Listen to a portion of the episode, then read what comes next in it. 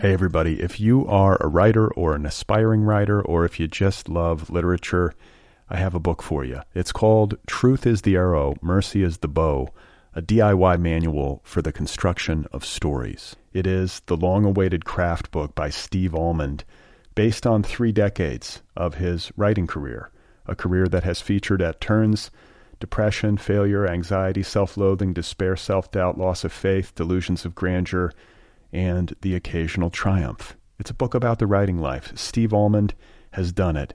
He has embraced it, the full catastrophe, and he has lived to tell about it.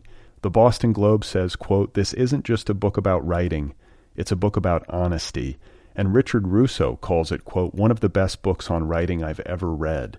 It's also the funniest by a country mile. Once again, it's called Truth is the Arrow, Mercy is the Bow, a DIY manual for the construction of stories by Steve Almond, available from Zando. Go get your copy right now, wherever you buy books.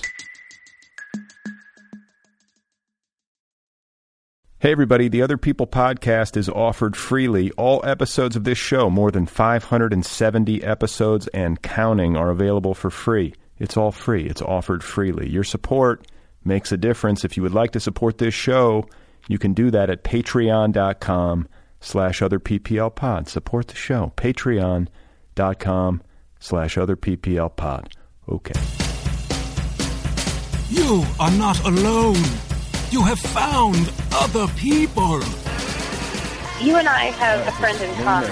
Every stupid thing that a writer could do, I've done. I think it's really beautiful. Jeez, dude, what a struggle, you know? It was incredible. You know, it's like your head exploded seeing what was really there. And now here's your host, Brad Listi. Just one Hey, person, everybody. just Hello. one Hi, everybody. How's it going? Welcome to the Other People podcast. I am Brad Listi, and I'm here in Los Angeles, and uh, I have a very good show for you today. I have Roger McNamee on the program.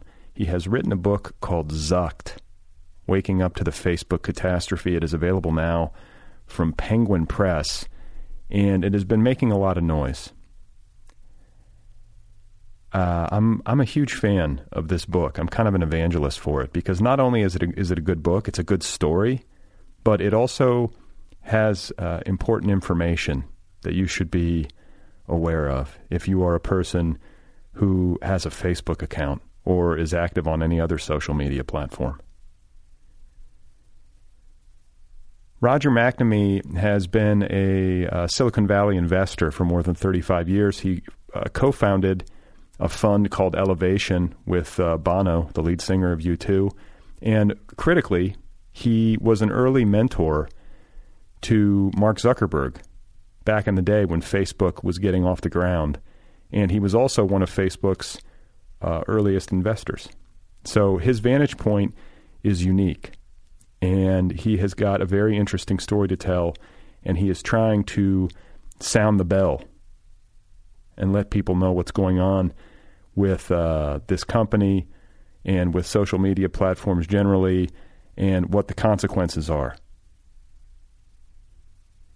So it's worth hearing what he has to say, and it's very much worth reading Zucked, his new book. So Roger McNamee and I in conversation in just a moment. Before we get there, uh, I do want to make a special announcement. It's a very uh, exciting special announcement that I am making on behalf of Disorder Press, which is a, a small independent press run by the sister brother team of Michaela Grantham and Joey Grantham. And uh, Joey, as many of you know, uh, has been a guest on this program. And he is also the new, or a relatively new, editor in chief of The Nervous Breakdown, which is the online literary magazine that I founded back in 2006. He writes under the name uh, Joseph Grantham.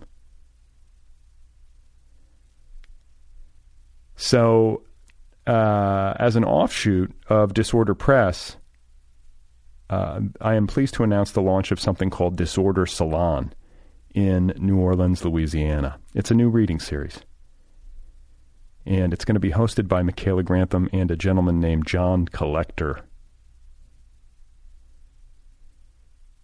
Joey Grantham will not be hosting on a regular basis as he does not live in New Orleans. He actually, uh, well, actually, nobody really knows where he lives. All we know about uh, the location of Joey Grantham at this point is that he's somewhere in the wilds of North Carolina. It's as much as I can tell you with any confidence. Though I do imagine he will be attending some of these events in New Orleans as time goes by. So, the Disorder Salon. Let me get you the uh, critical details. It will be happening on the. Well, actually, you know what? I forgot. I'm supposed to play this music. uh, let me see here. Mick Grantham specifically asked me to play this song as I make the announcement for a dramatic effect. So let me cue this up. The Disorder Salon. It's a new monthly reading series that will happen in New Orleans on the first Thursday of every month from 6 p.m. to 8 p.m. at Loa Bar, L O A, inside the International House Hotel located at 221 Camp Street. So the first Thursday of every month, 6 to 8 p.m. at Loa Bar at the International House Hotel. The goal of the Disorder Salon is to create a nationally recognized hub for the literary arts in the Big Easy. What better city to do such a thing, right? So the idea is that the readings will feel like a party. They won't be boring. They won't be stuffy. Drinks will be served. There will be music, probably some dancing, maybe a second line. I don't know. What else? Oh, uh, the very first Disorder Salon is set to take place just a few days from now on April 4th, 2019, and it will feature two authors from the Tyrant Books imprint, both of whom, incidentally, have guested on this program before Bud Smith and Steve Anwell, who uh, I had on just last week. So if you're out there and you're listening, whether you're a writer or an editor or a publicist or an agent, and you would like to know more about the Disorder Salon and uh, how to participate, please feel free to send an email to disordersalon at gmail.com. That's disordersalon at gmail.com. You can also follow Disorder Press on Twitter at Disorder Press. My guest today is Roger McNamee. His new book, Zucked Waking Up to the Facebook Catastrophe, is available now from Penguin Press. And, uh, I mean, I think I just, I, I've already kind of sang its praises and told you how important I think it is. So let's just get to the conversation. Here I am talking with Roger McNamee, and his book, One More Time, is called Zucked.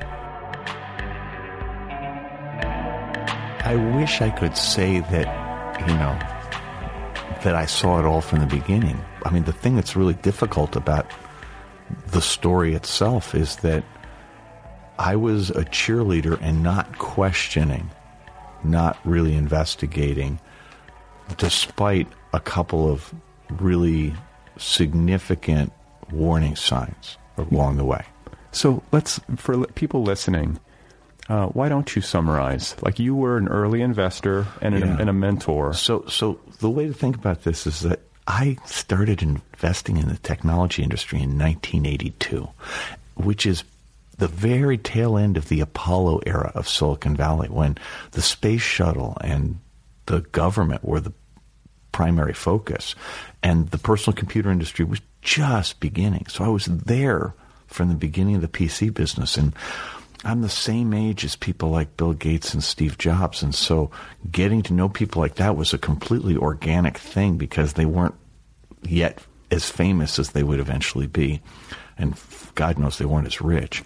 and you know, so I grew up with the industry, and I'm there for the PC industry. I'm there for you know when enterprise products for for businesses really take off, and when the internet begins. And I'm I I started in mutual funds, which was a place where you know in the 80s you could be involved in tech in a very kind of academic way, right? It wasn't a job you went to to get rich. It was a job you went to because you were interested in You were a nerd. I was a nerd, and my brother had given me a speak and spell in 1978 and, and said to me, you know, th- because they can make this thing talk with a couple of double A batteries and have a screen and all, this means you're going to be able to hold all of your personal information in your hand in just a few years. Is this your older brother? Was my older brother, and I, I that idea just grabbed me. And weirdly, it was like 18 years before the Palm Pilot or 17 years before the Palm Pilot. It was, you know, the year after the Apple II. It's, it's like still three years to the IBM PC. I mean, his, that idea he had, which literally went right out of his head, and I don't think he ever thought about it again, but I couldn't let it go.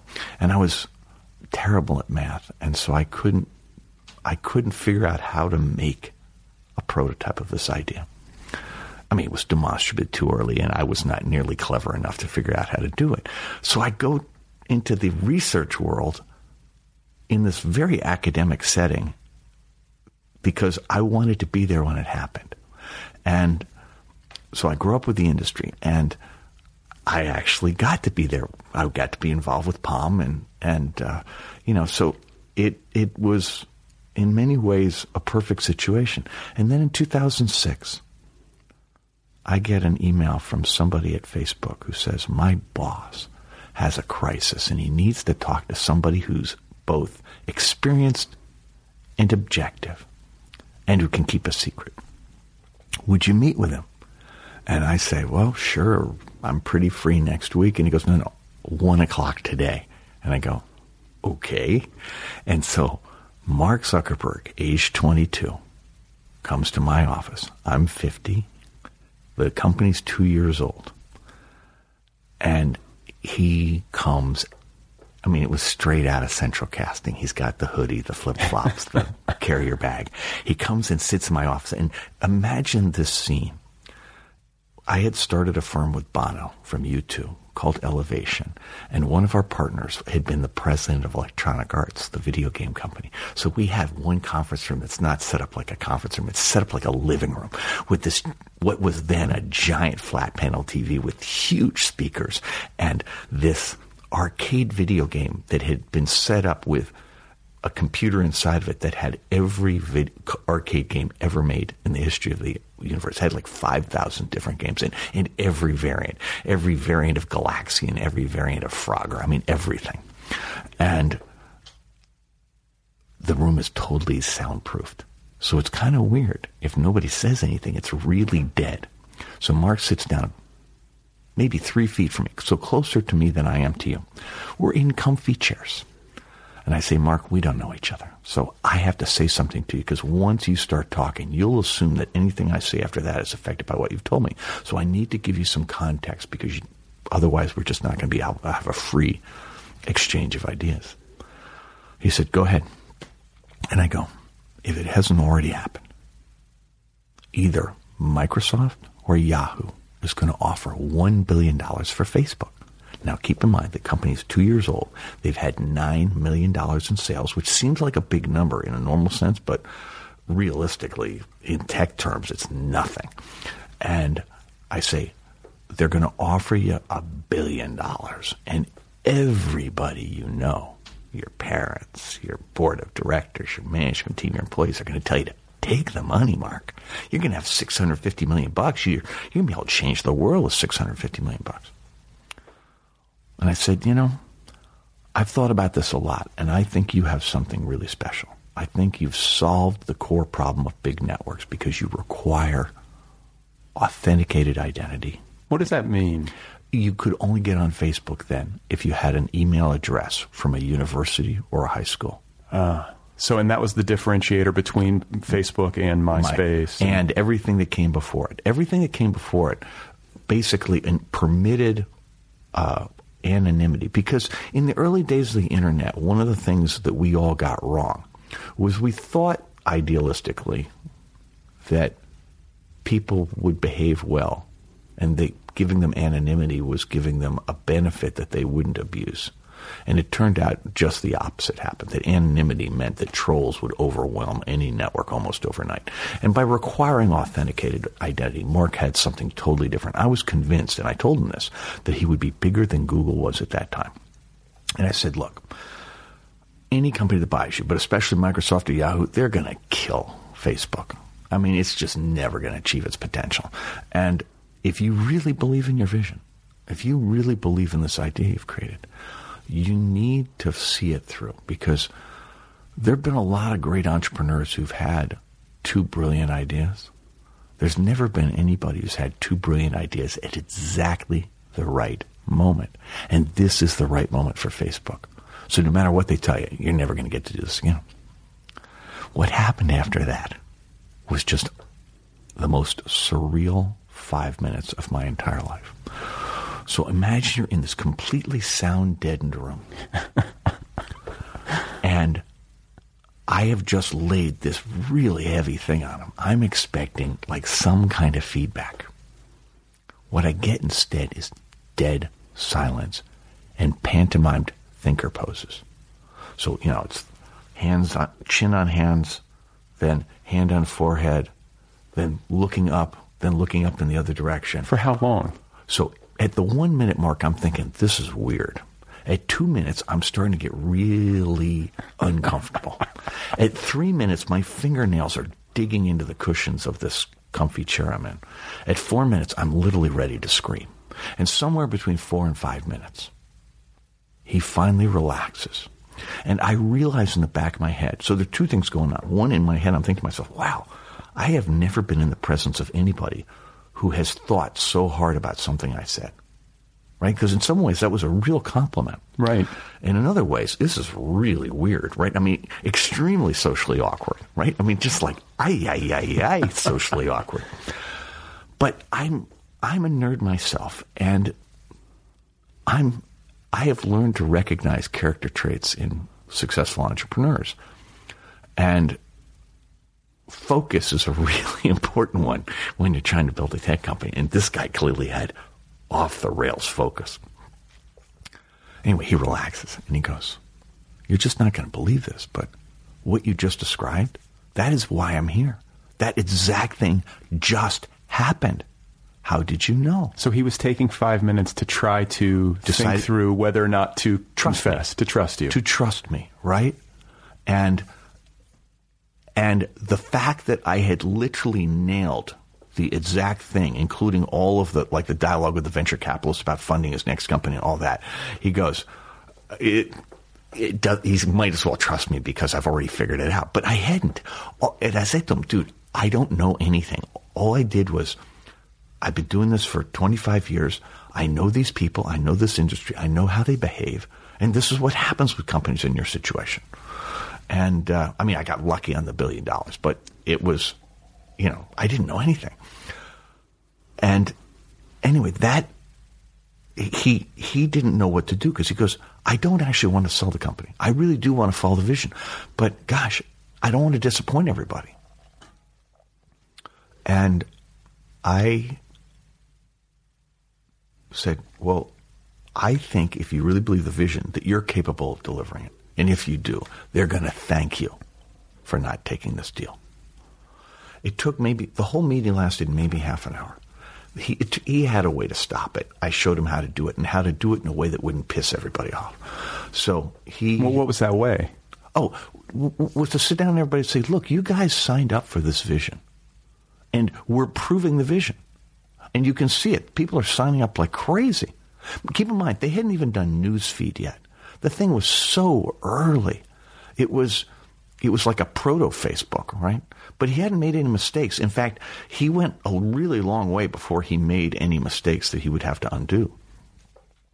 And normally in a startup, you get all sorts of things wrong right in the early days, and you have to you're constantly backing and filling.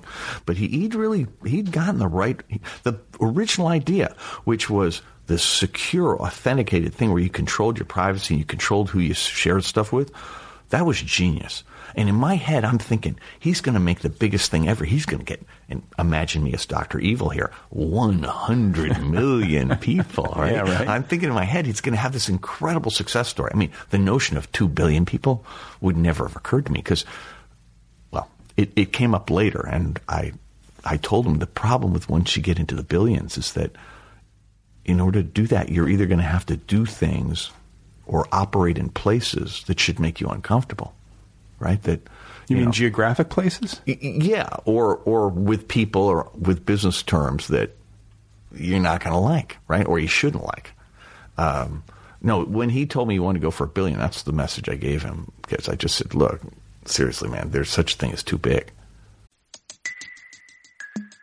Hey, everybody. If you are a writer or an aspiring writer, or if you just love literature, I have a book for you. It's called Truth is the Arrow, Mercy is the Bow, a DIY manual for the construction of stories. It is the long awaited craft book by Steve Almond, based on three decades of his writing career, a career that has featured at turns depression, failure, anxiety, self loathing, despair, self doubt, loss of faith, delusions of grandeur and the occasional triumph. It's a book about the writing life. Steve Almond has done it. He has embraced it, the full catastrophe, and he has lived to tell about it. The Boston Globe says, quote, This isn't just a book about writing, it's a book about honesty. And Richard Russo calls it, quote, one of the best books on writing I've ever read. It's also the funniest by a country mile. Once again, it's called Truth is the Arrow, Mercy is the Bow, a DIY manual for the construction of stories by Steve Almond, available from Zando. Go get your copy right now, wherever you buy books.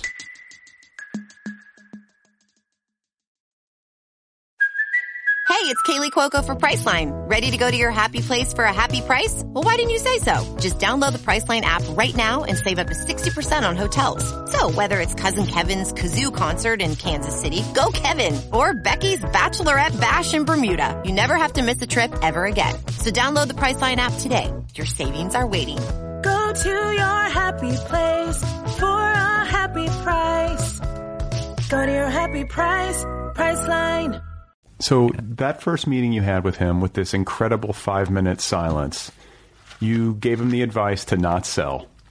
And then the other No, no. I gave him the path for how to not sell. He didn't want to sell. I told him the selling was nuts. He already believed that, but he thought he he didn't have a choice, and I just gave him the path through. Got it. Yeah, don't give me too much credit. It wasn't like I changed his mind or anything. He didn't know me from a hole in the ground. But your intuitive sense of where things were with, with the company w- was pretty spot on. You give yourself In that much retrospect, credit. yes. In retrospect, I, I made that call right. Okay. And so then the other thing that you, um, like there were So, two, two so that begins what is a three year period of me being a close advisor to him. okay. And, your, And- and your early impressions of him were positive. Oh, really positive. And here's the thing. It wasn't like I, am sitting there thinking this is a guy I'm going to socialize with. I'm 50, he's 22, and uh, we never had. One time he invited me over to his house for the evening, but for the most part, I just interacted with him in his office. I would go over there at least once a month, but typically two or three times a month. And I was very focused on a narrow set of problems that were all what I would characterize as early stage company problems. So imagine this. Everybody in his management team wanted to sell the company. So if he really wants to go after the vision, he can't have the top people who wanted to sell the company. I mean, they've already shown you where they want to go. So he's got to change out those people. So finding a way to get to to help the guy who was the chief operating officer leave the company to get the chief financial officer out. Those were things I did. The Winklevoss brothers, you may have seen the movie, The Twins. The Winklevi. The Winklevi, right. So that whole thing blows up in the first six months that I'm advising him. And so he needs to figure out how to handle that PR. And that was something I knew a lot about. And so I So did he, did he, Mark Zuckerberg, did he steal the idea for Facebook? I have no idea. I mean, uh, I I don't know, uh, but let's keep in mind how technology works. Okay, ideas in the tech world uh, are they're fungible and ephemeral. It's, it really comes down to who can make it happen. There's no question that Mark did not originate the idea of an online Facebook. You know, there are other people besides the Winklevi who had that idea at Harvard at the same time. And uh, Because it, se- it seems like with things like this, but to be clear, that I don't think that's totally the issue. Okay, so I think the issue with Mark was that he wasn't. And again, I don't know this, so I, I don't really want to spend time on it because I, I think that what happens in the tech world is that ideas percolate up. And the trick, if you have a great idea, is to make sure that you can assemble around you the resources necessary to turn it into something. Mark had that ability. And he had that ability, and it was not married to what I would characterize as a collegial attitude towards those people around him. So he was, I think it is demonstrably correct, correct that he was exclusionary relative to the people who contributed to his ideas more often than he was collegial with them. And I don't know that history intimately. I've heard it described by people who were there. And, you know, I think the movie is at least by horseshoes and hand grenades in the right basic area, right? Right, right. I mean, I do think that that he was. Um, by the way, he didn't invent that, right? I mean, you know, Steve Jobs didn't invent the Apple II, right? Was right, right. Steve though was the guy who could take it across the line, and the difference was that Jobs at least kept Wozniak around, right? Yeah. you know, and uh, and Gates had Paul Allen, right? You Yeah, who, who is Zuckerberg's right hand or, or the other person? Well, the way to think about it is that those people, well, Dustin Moskovitz inside the company, but there were other people who were there at the same time who did not get brought along. And by the way, it may have been their fault for all I know. Okay, I just don't know. Yeah. And the point is, it doesn't matter. Okay. What matters, it, when I mean it doesn't matter, is we're where we are today. And my expertise is not about what happened in the early days at Harvard. My expertise is in what happened from 2006 to 2009, when the company went from being tiny and not having newsfeed to being a juggernaut with, um, you know, hundreds of millions of active users and still no business model, but they had all the pieces in place for what the company would become. And what happens is in 2008, they run an experiment.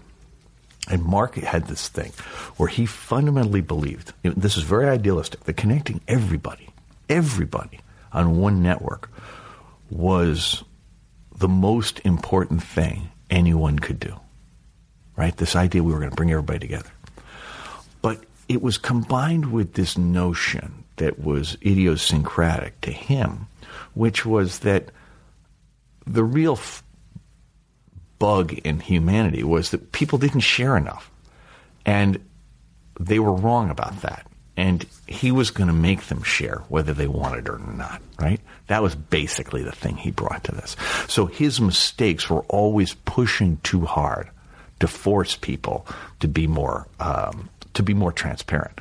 And Can I ask you a question about this? Do you feel that his pushing people to be more transparent and to share things was born of some idealistic impulse about human relations, or was it about profitability? I, don't think it was about profitability, okay? Because I think in the early days, I don't think that was the way he was thinking about it. I think it was about, I think he realized that more data and more information would make the power of the network much greater. One of the things they got right at Harvard, I mean, from the literally from the word go, was that the network architecture that they chose was taken straight from a, a field of mathematics called graph theory. And they realized that by having absolute identity, you simplified the way the network architecture would work because everybody was only one point on the graph. And that idea was simply genius. No one had ever thought about human networks that way before. What does that mean? Everybody's one point on the graph. So if you if you have anonymity, you can be lots of points on the graph. So things can reach you in lots of places, and there's no way to tie it all together. So you wind up having to have a much larger network for the number of people who are using it. Because if everybody's three or four identities, then the thing's going to be three or four times as large, and you're going to have all kinds of inefficiency baked into the fact that people aren't one single place. If everybody is one point on the network, if they are who they are, Right. then that makes the network much simpler, much easier to operate, and it basically improves the efficiency of sharing information. Got Ev- it. Everything only needs to get to you in one place. And there's no, the thing that they're trying to avoid is friction. And if you have three different accounts and you need to log on three separate times, that is friction. If you have only one account and everything comes there, that eliminates friction. And if you're trying to go from zero to the whole world in a hurry, that's a really good way to get there. So that was a stroke of genius in the early days. I mean, that was one of several, but that one was simply off the rails brilliant. Okay, and the the other reason it was brilliant was because every computer scientist had at some point been trained in graph theory and had some frame of reference for it. Um, or at least they could very easily. It was a mathematical thing they could all really relate to. And anyway, that insight I think was simply brilliant. And, you know, Bill Gates' great contribution was the notion that there was going to be a computer on every desk in every office in every home. That was a genius insight, but it was not, there was nothing mathematical about it. That was just a goal. Mark's thing was he was going to connect everybody, and he had a demonstrably superior architecture for getting that done. And to me, no shock that they got there. So he gets off on the start, and in the period I'm involved, a thing happens which they called Beacon. And the notion of Beacon was that Facebook, in order to make its advertising more valuable, was trying to integrate things from the real world. So they went to all these companies and basically said, hey, when somebody buys something from you, we're going to post it on Facebook. Like right away in people's newsfeed. Like I just went and bought something at whatever store.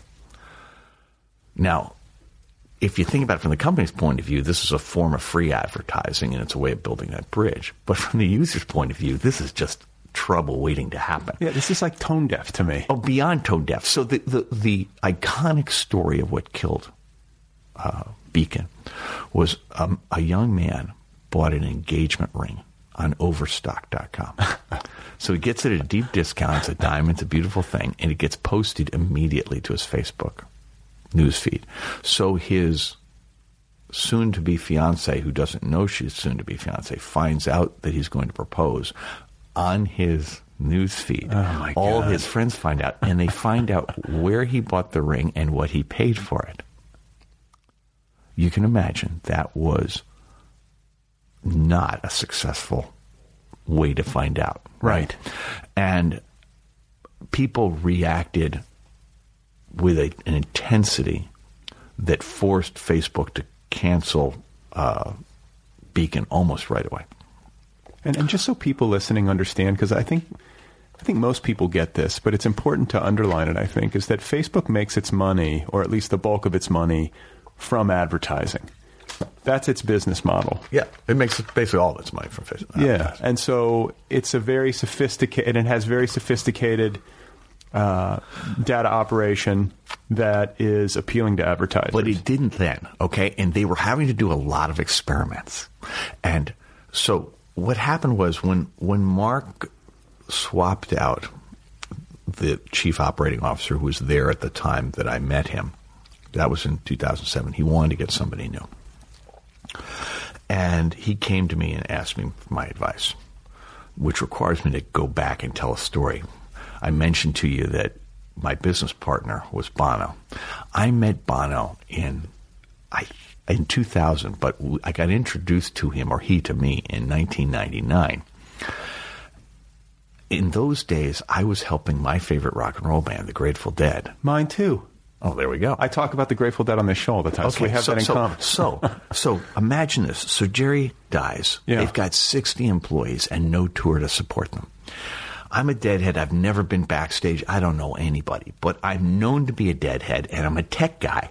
And I'm basically, somebody brings in this real estate deal and I don't know anything about real estate. And so I, I take the meetings with them and, you know, I meet Phil Lesh and I go and do these meetings and it's like, I don't know anything about real estate, but I say, hang on, you've got this thing that one of your roadies created called dead.net. It's a website where fans can buy, you know, t-shirts and CDs and they buy them from people who work for the band in the warehouse. And like it's this really personal thing, just like the old ticketing thing had been. And I said, I think we can do something with that. I'll bet we can find a way to syndicate this so that every band can get a Grateful Dead like experience selling to their fans. And then you'll have this thing that's really valuable and you'll be able to support all these employees.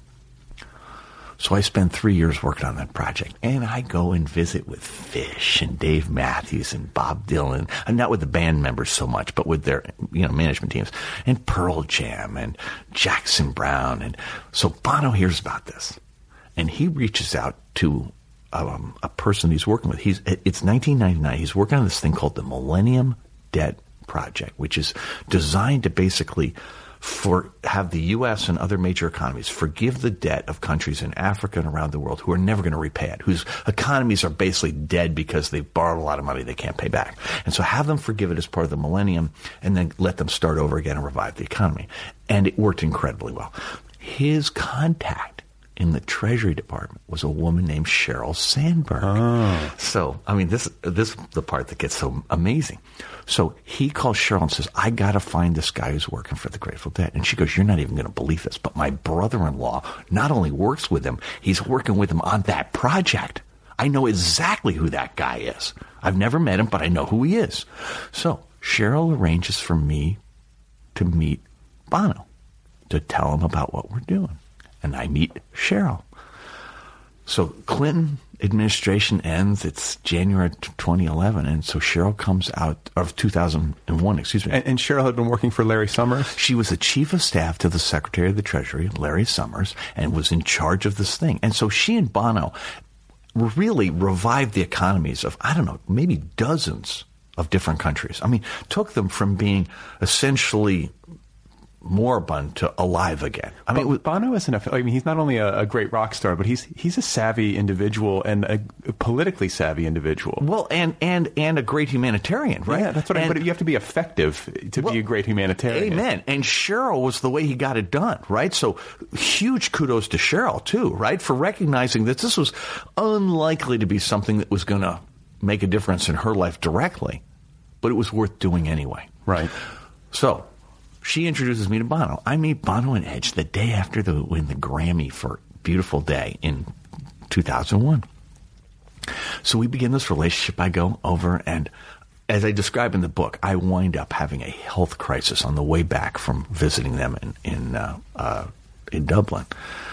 But Sheryl comes out of the White House and in uh, or at the Treasury Department in January of, of 2001, comes to California to find her future and hangs out in my office for, I don't know, maybe a couple of months. Might have only been six weeks, but whatever it was, she's just looking around and going and meeting people.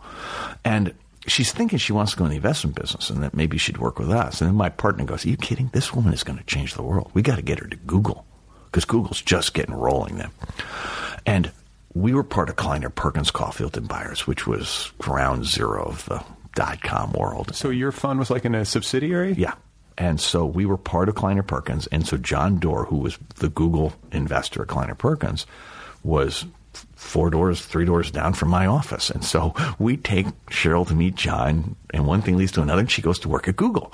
So now we roll back forward to 2007, and Mark is looking for a number two. And Sheryl has built AdWords at not by herself, in a team of three, with people you've you've heard of, who you know, uh, Marissa Mayer and uh, uh, Who went on to head Yahoo? yeah, and Susan Wojcicki, who goes on and does YouTube. And so the three of them, and obviously other people, but Sheryl does the the business side of it, the advertising part of it, and scaling all that. And so she comes to me coincidentally at exactly the same time Mark's beginning to think about this problem and says, I've got a job offer to go to the Washington Post. And I go, Are you high? You guys are killing the Washington Post. Like, why are you going to go from Google, which is winning, to the Washington Post, which is getting killed? That's nuts. I said, if you're going to do that, you got to go look at Facebook. Long pause. She goes, he's 23. I go, I'm fully aware of that. She goes, I don't think that's going to work. I go, Sheryl, his mom is a doctor. He's got nothing but sisters. I think he's that rare person who can work great with women. I think you should take the meeting. I go to Mark and say, I think you should hire Sheryl Sandberg. And he goes, well, long pause. And he goes, How, how, how long of a pause this time? not, I mean, you know, 10 seconds. And he goes, she's at Google. Google's nothing like Facebook. I'm going, Mark, excuse me. Is Google not the closest thing to Facebook on the face of the earth today? Is the building of AdWords at Google not m- the best training you could have for whatever it is you're going to do here. I mean, seriously. He goes, You're right. So, anyway, it, it, it takes a little while, but I get them together and they hit it off. And so she goes to work there. And so she's there when Beacon happens. Beacon, I don't think is her idea, but she's there when it happens. And we have this conversation that was the first signal I should have picked up. I mean, I did pick it up, but I didn't factor in properly until much later, which is when Beacon blows up. I call her up and I go, Sheryl, whose head is going to roll? I mean, this wasn't like just a failure of execution. This was a brain damaged idea, obviously a terrible idea. Somebody's got to f- go down for this, or you're just going to have things like this repeat endlessly. And she said something that really took my breath away. She goes, Roger, at Facebook, we're a team. We succeed as a team and we fail as a team. Nobody gets individual credit on the way up. Nobody gets individual blame on the way down. I go, but, but Sheryl, on the way up, that's not a problem. But on the way down, how do you get people to tell you if you're doing something wrong? How do you, how does anybody feel they have any stake that allows them to, any incentive to, to, to point out when you're making a mistake? And she goes, what would you have us do? Fire the entire team? I, that, I filed that conversation away. And I didn't really, I didn't do anything with it. I just, well, I did do something with it. I realized that we had reached a point where I was probably not going to be a great advisor to Mark anymore. And this was what year? So that's 2008, but I think the conversation might have been the beginning of 2009. And so I start fading out in 2009.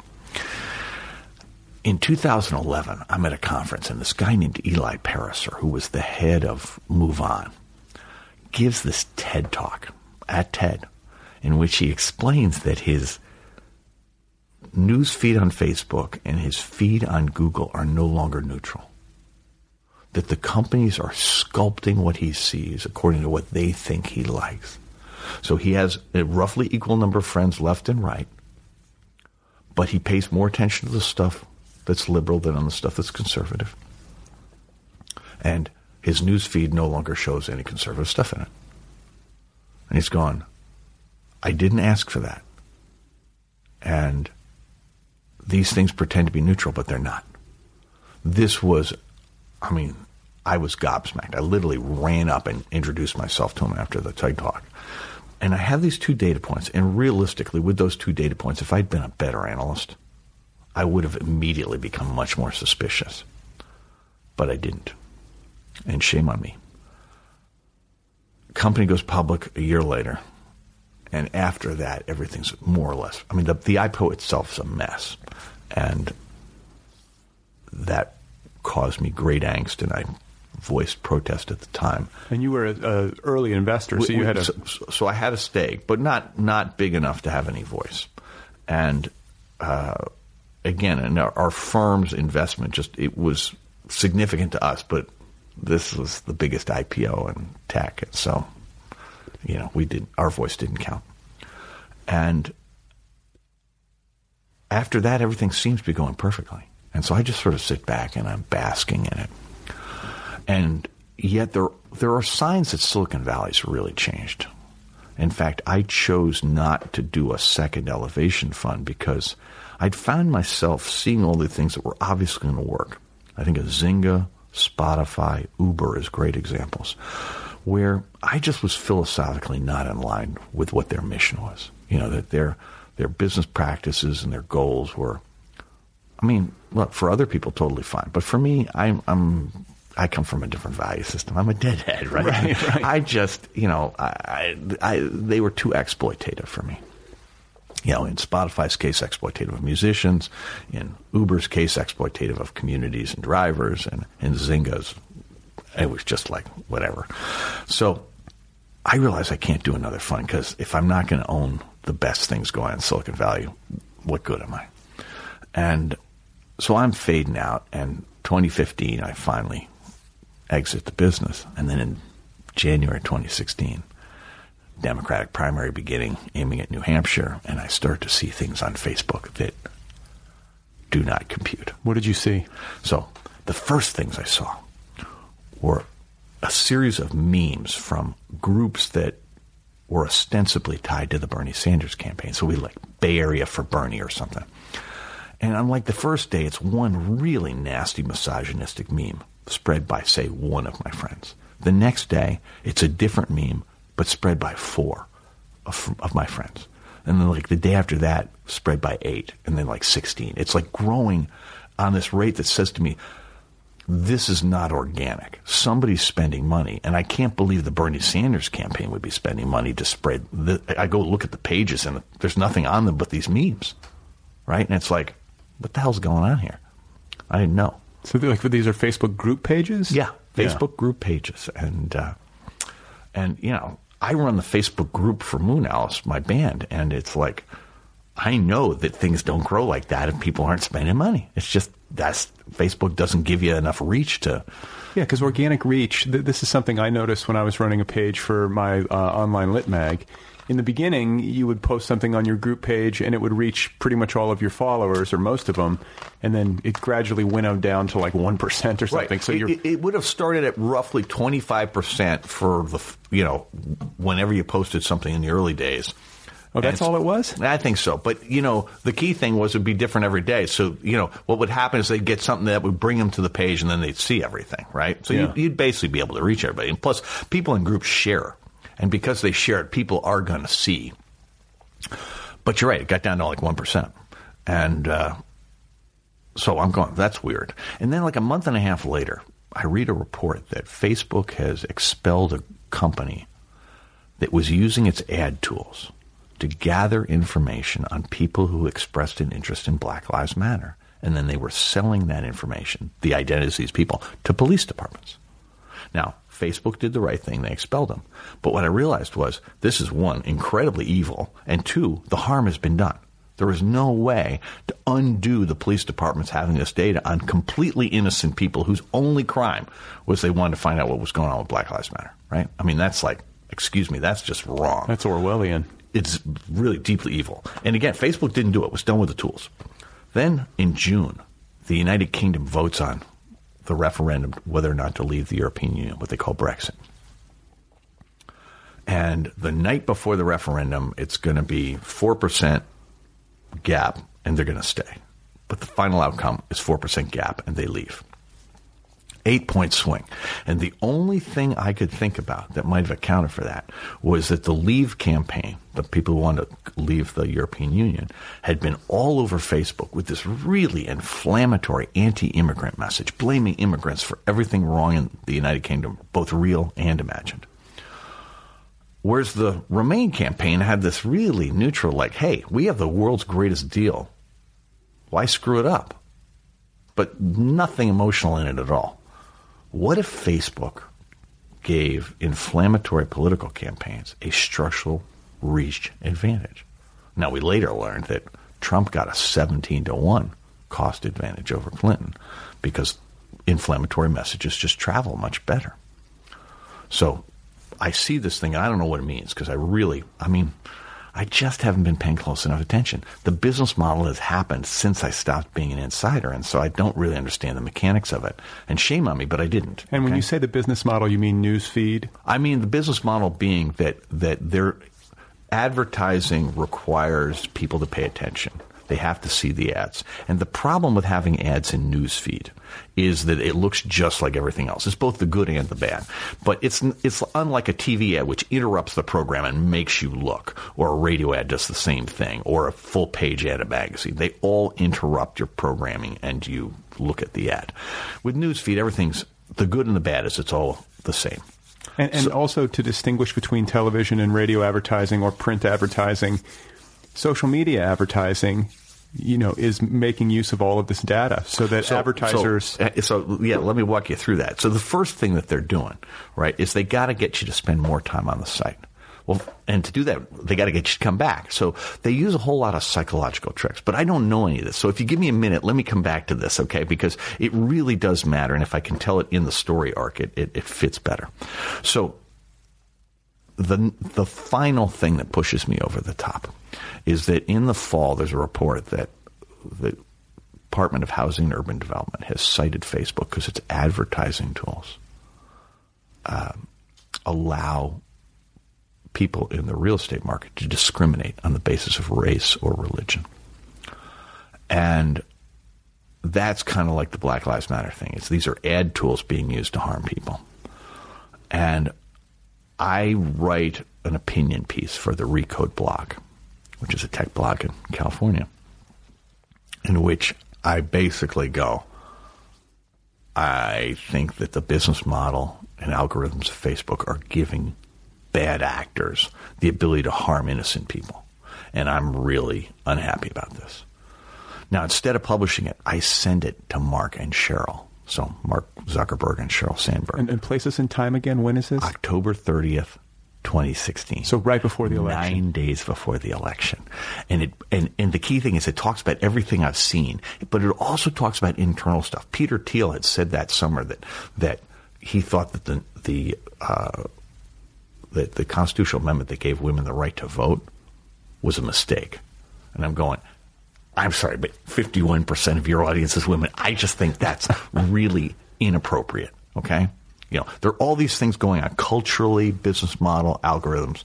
And I just said, look, you guys are, there's something wrong going on here and you need to get on top of it.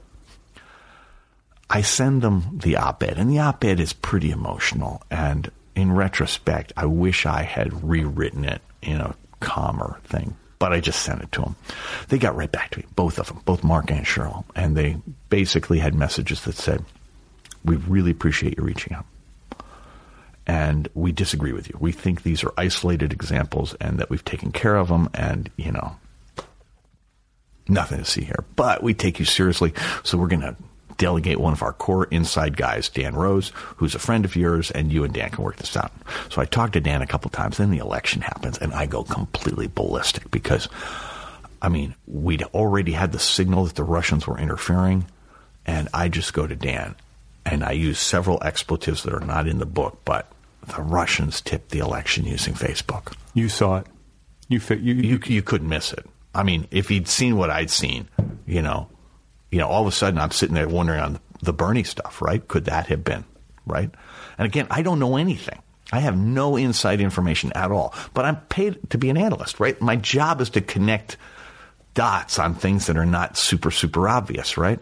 And that's, I've been doing that at that point for 34 years, right? So I, I trust my spidey sense. Anyway, so after the election, I'm going to Dan, and he's saying to me, Roger, it doesn't matter. We're okay.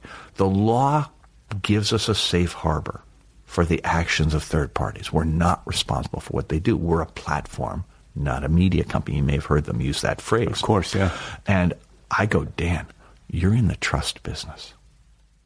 If your users decide that you are responsible for harming their lives, there's no law on earth that's going to save you. You have got to do what Johnson and Johnson did when the guy put the poison bottles of Tylenol in Chicago in like 83, I think it was. Which and what, what did they do? They took every bottle of Tylenol off every shelf in the United States of America and they kept it off the market until they invented tamper proof packaging. Every piece of tamper proof packaging you see on medicine today is a result of that guy poisoning bottles of Tylenol in Chicago. And they took a short term hit, but the trust that they built with their customers was huge because they recognized that even though they didn't put the poison in there, they were responsible for the health and well being of these people. And I'm going, you have got to do the same thing here. I don't know what happened. You may not know what happened. I mean, again, I'm thinking they're the victim. And I'm just going, but you have to recognize that people are going to question what happened here. And it's really important for you to, to do what's necessary to protect their, their interests. So, and just to be clear, so that listeners are, understand, it's not that Russians hacked Facebook. No, no, no. What the Russians, well, we don't even know this yet. So let me continue with it. So anyway, long story short, I spent three months trying to persuade Facebook to make this change, and they're having none of it. I mean, they couldn't have been more gracious, and they couldn't have been less interested in actually changing their behavior. What I don't know at the time is that they do, in fact, have their security chief, Alex Stamos, look into it. He provides a report that apparently was pretty revealing, and um, Sheryl and others in the management team suppress it so it doesn't come out. Uh, President Obama meets with Mark at some conference in like three or four weeks after the election, and they have a short conversation about it, and nothing comes of that either. What happens is that I'm wondering, what the hell am I going to do? And then in April 2017, so a couple months later, I am co hosting the technology show on Bloomberg TV, which I do, I don't know, once or twice a year. And I'm randomly assigned a day when a guy named Tristan Harris is going to be interviewed. He had been the design ethicist at Google. He just appeared on 60 Minutes where he was talking about this thing called brain hacking. And this now comes to the question you asked earlier, which is that Tristan's an expert in persuasive technology. He's gone to Stanford. He's studied from the guy who wrote the textbook. Who is BJ Fogg? Whose name is BJ Fogg. And and what happened was that basically we've had persuasive technology since the beginning of, of public relations uh, and propaganda during the First World War, so for 100 years. And but it was always a broadcast thing because all the communications media were broadcast. And in the early days, so were computers. So persuasive technology wasn't that harmful. We had, as a society, agreed that advertising and public relations were, were fine. They were just a standard business tool. But personal computers and then smartphones changed that really dramatically because suddenly you had a real time feedback loop that could be personalized one to one. And that shifted the power of persuasion really dramatically. So if you're Facebook or you're Google, your ads are in a news feed of some kind. You need people to spend a lot of time there to make the ads powerful. It's called engagement. Called what they call engagement. And so there are two ways to do that. The first thing you gotta do is get them to come back, and you do that with rewards. And this is like a you know a slot machine. So there are all kinds of rewards. You know, notifications, right? You're getting this message that says, "Hey, there's something new," right? And it's you think to yourself it's somehow personalized to you, but it's not. Some AI is sending this thing to you, and it's sending to you at the precise moment it has determined you're vulnerable and need a new reward. So it's not like predictable at all. In fact, it's designed to be not predictable. You have likes. You have, you know, tagging, all these different things. Color schemes. It, all of this stuff is designed to essentially get you to come back and do something specific. Then, in the news feed itself, they have what are called, what Eli called filter bubbles. And this is the notion of. So Eli Pariser. Eli Pariser, you sculpt each person's newsfeed around things that they've already liked and already shared in order to encourage more and more of that. And the problem is that if people are coming back every single day, and sometimes more than once a day, and you're constantly reinforcing what they already believe, their ideas are going to become more rigid and more extreme. And essentially, it contributes to polarization. And so when Google and Facebook went to this notion of filter bubbles, they took a country that already had a moderate level of polarization and took it to this really extreme level. So it was very unhealthy politically. And importantly, because of the notifications and the like buttons and all that stuff, people built habits coming back every day. The thing's so convenient. They effectively trained us if we had a moment of peace and quiet. Instead of daydreaming, we'd take out our phone right? I always ask people, when do you check the phone? First thing in the morning. Do you check it before you pee or while you're peeing? right? Because those are the only two options, right? And the question is, well, how many people are addicted? And I don't know. But once you have a habit, some people are going to flip over into addiction and it's a non-trivial percentage of the population. And myself, I was completely addicted. I think I think most people I know on some level, or at struggle. least a little addicted, right? And so I think that's true too. And but the people who are most addicted can be teased with things like conspiracy theories or disinformation, and a, a minority of the population will find that appealing but that minority is much larger than it used to be thanks to social media. And the way to think about it is how many people believed in flat Earth 30 years ago? or things like flat Earth, things that were demonstrably not true. It was small, 5% of the population, maybe, maybe a little bit bigger than. But today, one third of the population are convinced there is no connection between human beings and their actions and climate change. And that is demonstrably false, that assumption. There's somewhere between 5 and 10% that believe there's a connection between vaccines and autism. And that is, again, demonstrably not true. The guy who originally said it made it up. The whole thing was never true. And so, and there's almost no overlap between those two communities. So you look at it and you go, wow, that might be 40% of the population believes something is demonstrably not true. And I look at that and I go, yikes, hard to have a democracy if you can't agree on the facts. So the, what happened is that these filter bubbles on social media essentially give everybody their own Truman show. You can have your own unique set of facts, your own reality. And in a political context, that's crazy, right? And Tristan is saying this in this interview with me, and I'm like, I'm I'm face palming, I'm gobsmacked. This is like, oh my god, this explains everything. So, people listening, uh, just to make sure they get it, the financial interests of these companies is connected to you staying on their platform, and they have figured out that a way to get you to stay on the platform is through persuasive technology, dopamine hits, likes, notifications, but also through delivering content via algorithms to your news feed or your Twitter feed or whatever it is that agitate, reinforce your uh, bias. So, if, the way to think about it is that the lower you go on the brainstem, if you can go to the lizard brain things like fear and outrage, those turn out to be far more valuable because if you're afraid or you're outraged, you share the thing that makes you afraid or outraged. Because if you can get other people to share your fear and your outrage, that makes you feel better.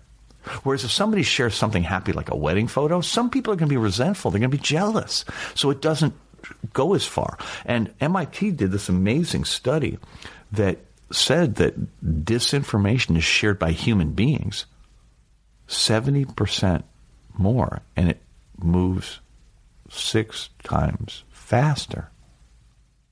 Right, so it goes seventy percent further and six times faster. So disinformation, it, disinformation is good for business. Really good for business, and the place you really see this is on YouTube. Right, I mean, YouTube is like, I mean, nonsense is the bread and butter of my, YouTube. My daughter loves Infowars. I mean, she's. I mean, it's. it's I'm joking. I'm joking. It, but it's an. You know, they joke about the three degrees of, of Alex Jones on on YouTube because it's like the notion is that YouTube's recommendation engine is if, if they find out, and by the way, this is true of Facebook too. If they find out that you are interested, like or curious in one uh, conspiracy theory, they will feed you stuff on that, get you into a group. Because once you're in the group, then the self reinforcing thing of the group makes your position more rigid and more extreme. And then once you're into one conspiracy theory, they're going to show you more conspiracy theories because if you believe one, you'll believe more than one. And so we're in this really weird world. So imagine, so it's now April of, of 2017, and I'm going, oh my God, this is so much worse than I realized. They weren't the victims. The business model is part of this thing. But we still don't have any data.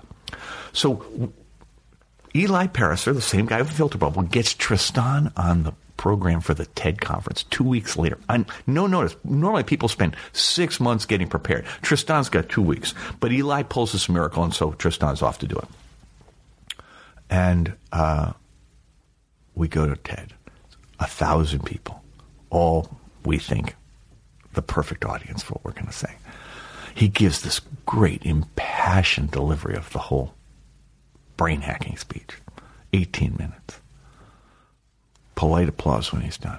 We go around to collect business cards. I think we got two, neither of which followed up. Because? I mean, this is their world, right? I mean, let's face it. The TED audience is not a low income audience. These are the same people who've profited from Google and Facebook and Amazon and Twitter and Instagram and, uh, you know, WhatsApp and all that. So it's, you know, we're basically raining on a parade. And we're like devastated. You know, I mean, because Tristan and I have decided that we're going to go and try to make people aware of this problem because he hadn't really, I mean, he'd sort of connected to the election thing, but not with the intensity I had, and I had known nothing about his thing. So we thought together we could do something. So we go to New York.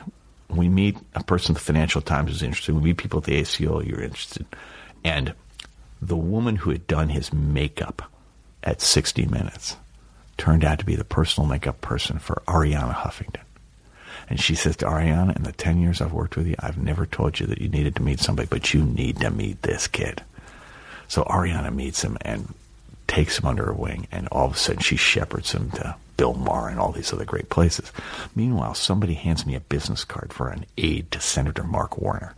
Senator Mark Warner is from Virginia. He is the co-chair of the Senate Intelligence Committee, which at the time was the only committee of Congress where the Republicans and the Democrats were working together. Right. And all the others, it was just open warfare.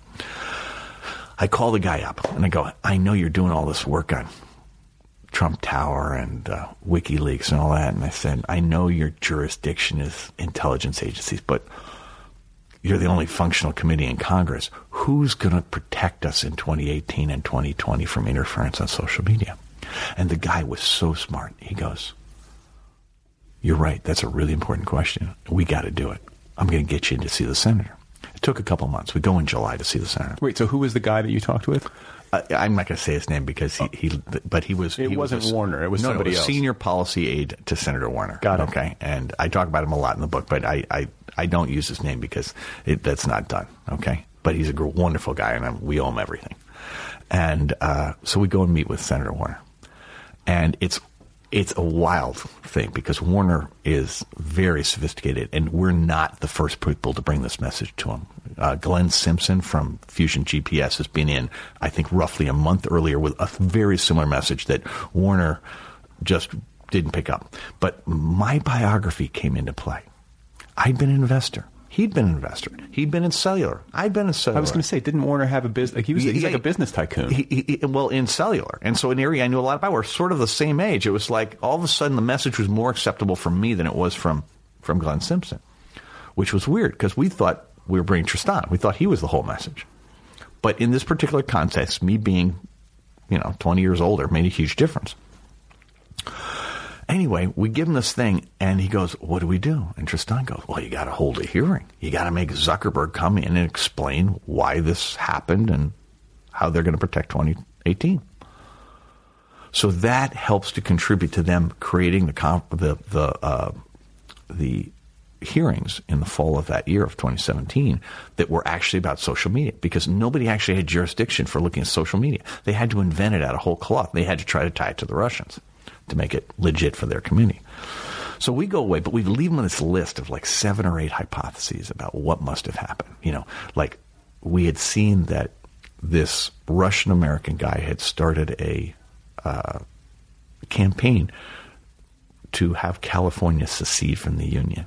I remember that. And he was living in Russia when he did it. And we're thinking to ourselves, if the Russians did that, we knew that had happened in 2014. So, in all probability, they started either at that time or slightly before. So, sometime between 2013 and 2014 was when they started. And they started on issues divide, designed to divide us as a country. So, we hypothesized they probably went after Black Lives Matter, guns, all these other things that would, immigration, all these things that would be divisive.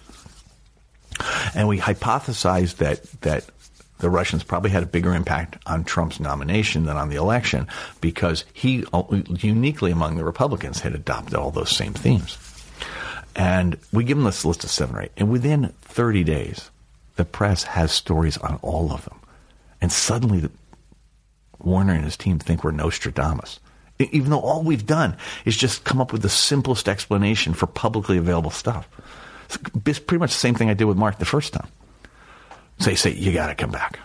And then we go back the second time. This time, instead of just meeting with, with uh, Warner and Elizabeth Warren, who were the only two people who would see us the first time, Elizabeth Warren, the senator from Massachusetts. from Massachusetts, who was really interested in the antitrust angles. Is she also things. on the Intel committee? No, but she's on armed services. Ah, okay. And, but she was really interested in the antitrust implications of, of what these guys were doing. And right? what what is antitrust?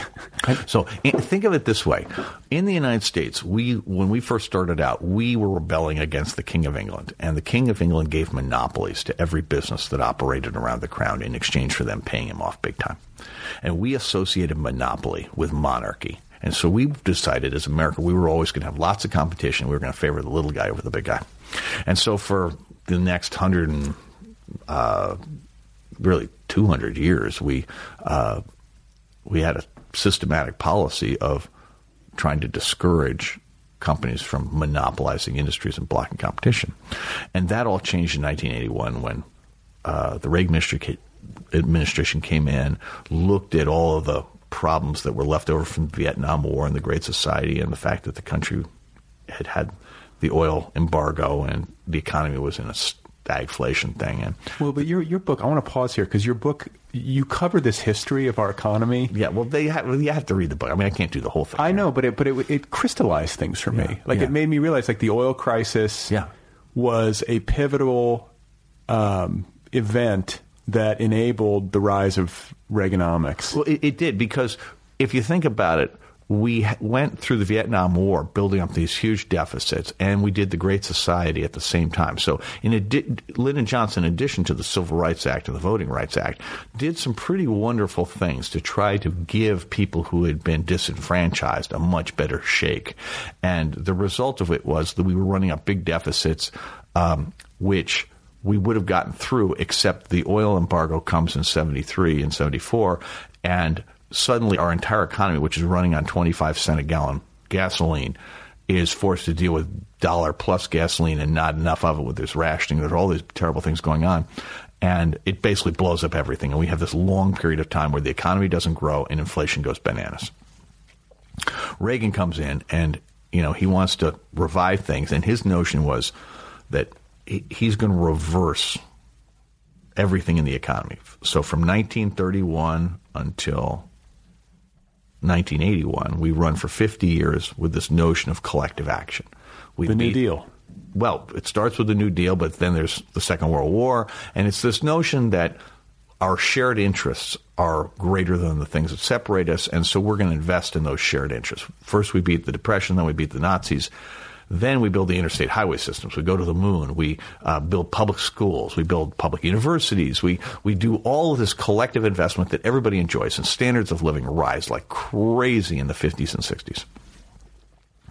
But then we blow things up, and the oil shock happens, and all of a sudden, the idea of changing that takes on great appeal.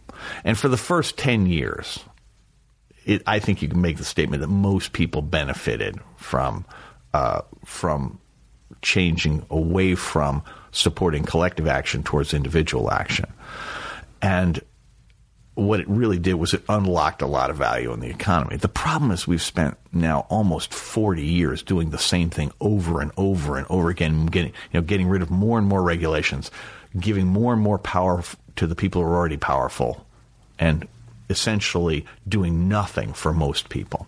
And, you know, so uh, an idea that probably worked great for 10 years and less well, but still well for 10 has been a disaster for the last 18. And so, you know, you're at this situation where Facebook and Google and all them show up for the last 10 years of this thing. And, you know, the other thing I talk about in the book a lot is this issue that when we got out of the Second World War, I mean, you know, we were coming out of rationing. We were coming out of a world where we people gave up their lives in order to beat Nazism. So we really had this shared identity. And the consumer packaged goods industry says, hang on, it's your turn to get what you want. You get to be a consumer now. So over a period of 50 years, they converted us from active citizenship to passive consumption with respect to goods. And then in you know, beginning in the early 2000s, Google and then Facebook come along and they say, we're going to do the same thing for ideas. Hmm. We're going to give you exactly what you want. You never have to confront an unpleasant idea. You never have to actually compromise or debate with somebody. And you can imagine how destructive that is for democracy. I mean, democracy by definition requires active engagement. It requires deliberation. It requires some level of compromise because not everybody's, there are legitimate reasons to see an issue more than one way. But if you can't even agree on the facts, you can't even start that process. And that's what they did to us, right? Well, and basically, Facebook and Google are monopolies, right? Oh yeah. So so Warren was really interested in this, right? And she sees this. So we go and have these two meetings, right? And we have two people who clearly get it. And we don't even know that there's anybody else who does because nobody else would take us meet, a meeting with us then. So we go away. We come back in September.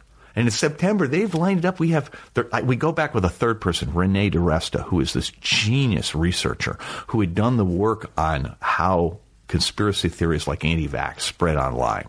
And she worked in Washington, as we say, in technical operations, which she doesn't like to talk about what that is, but you can guess. And, um, so the three of us come back and we're supposed to have three days of meetings and we've got, you know, it's back to back. It's like eight meetings a day for three days.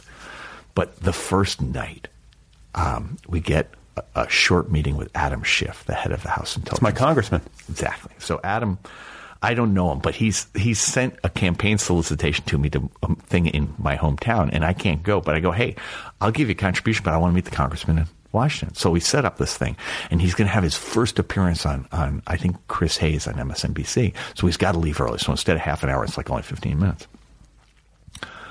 And we describe what we're doing. He goes, "What are you doing tomorrow?" We got, "Oh, we got a full day." He goes, "Not anymore. You got a fuller day. You're gonna have to divide and conquer. I need to see you at noon in the Rayburn Room in the Capitol, which is basically the the place where they hold meetings in the Capitol if if constituents are coming in."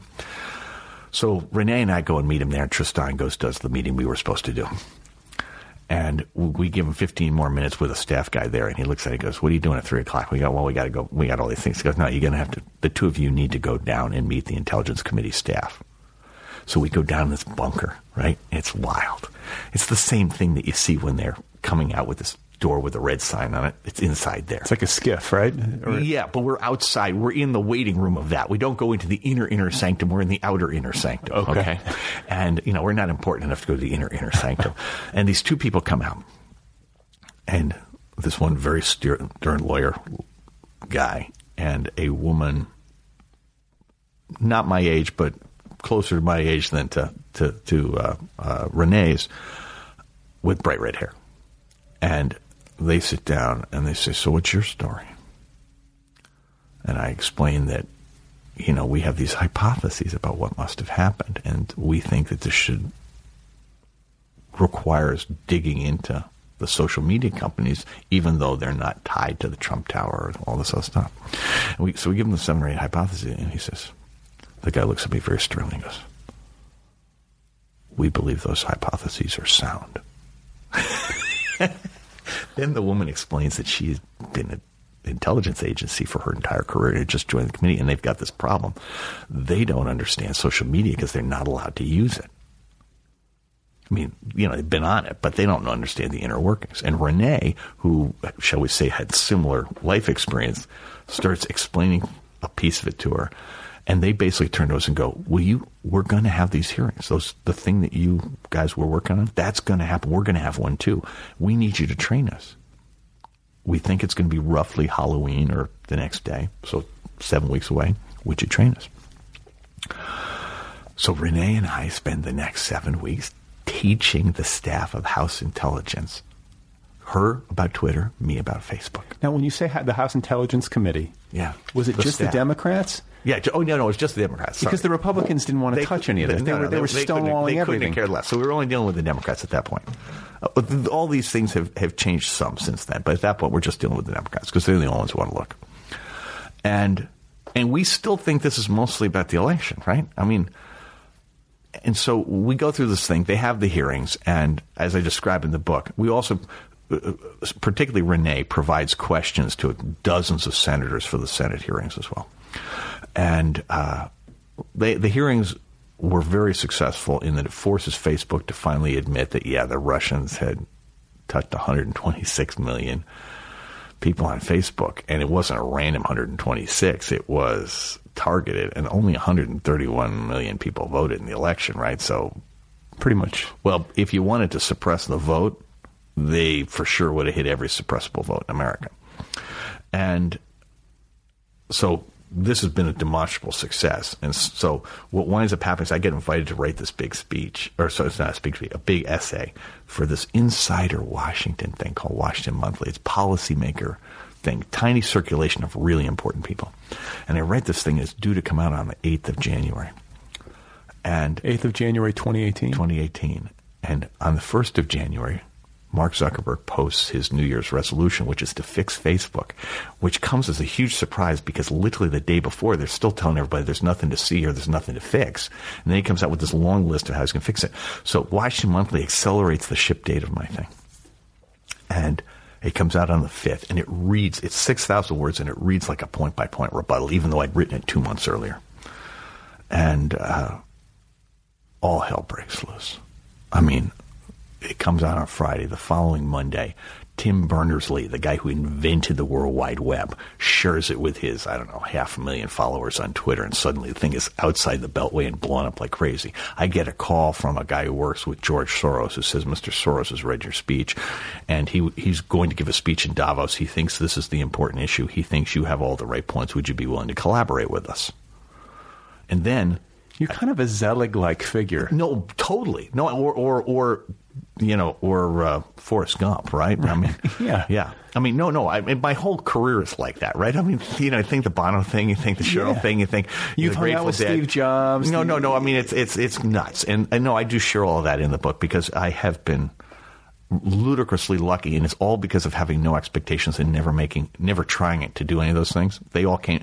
With people like that, you can't go to them, right? They have to come to you, Right. And for whatever reason, they did. But the the long the final piece was some a senior senior Facebook guy puts a tweet going, "Who the bleep is Roger McNamee?" This is You know, Boz. yeah, Andrew Bosworth. So he, I've been at Facebook since 2006. Who the bleep is Roger McNamee? He puts the word. And essentially, that's a question I've asked myself a million times, right? But the press just decides they're going to find out. And so, Boz, bless his heart, got me tens of millions in unduplicated reach in the ensuing 30 days. And But th- that's also a sign that your message was hitting home. apparently right yeah no no they they they you know finally right and so uh, and so that's what caused me to i you know the the original person from the financial times who had taken interest in our story back in in, in early may of 2017 introduces me says you got to write a book introduces me to an agent you know the agent has like I walk into his office and he's got floor to ceiling books that he's represented, every one of which has been a bestseller. He's got Fire and Fury, that insider book of the Trump. He This is just Andrew Wylie. Yeah, Andrew Wylie, right? So I mean, he's just humongous. There's like no way he's going to do this with me, right? And I'm sitting there going, "What the hell am I doing here?" I mean, I'm dressed really casually. He's this, you know, just extraordinarily elegant, beautifully, impeccably dressed man. And what I didn't know is that he'd been like best friends with Lou Reed in the '60s, and so we actually had way more overlap than I realized. And at the half hour mark, he literally says, "I want to do this book." And I'm going, I'm sorry, you're going to have to repeat that because there's just, I mean, that just didn't compute. I said, really? And he goes, yeah. So we go and see, uh, we have to do a book proposal. And Andrew has this really weird way of editing book proposals. Like, he says to me, who has no idea what should go into a book proposal, well, you know, just write a proposal and then have a chapter outline and then a list of sources. So I do that. And he goes, I think you're going to need to polish it, which is code for this sucks. You really need to rewrite the whole damn thing. So we go through this cycle for like three or four weeks. And finally he goes, it's done. We, ha- we send it out and Penguin Press, we go to see Penguin Press the first day for a half hour meeting. And, you know, two hours, maybe two hours and 20 minutes later, we're done. And the next morning they send a proposal.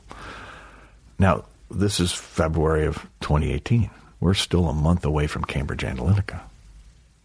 Right? I mean, we don't even understand the privacy issue yet. It hadn't broken. I mean, because we don't, what do I know? And Nothing. e- explain to listeners what Cambridge Analytica means. Yeah. So so essentially, what we find out in the middle of of uh, March of 2018 is that Facebook has had a plan of essentially getting business advantage by trading the private information of its users to people who will create applications that increase time on site. It began with Zynga the people who made Farmville and Cityville and poker game and all this other stuff. It, the game guys were the big target for it. But they had this program that lasted until 2014 that essentially, if you were an app developer on Facebook, you could get access to the friends lists of anybody who signed up for your app.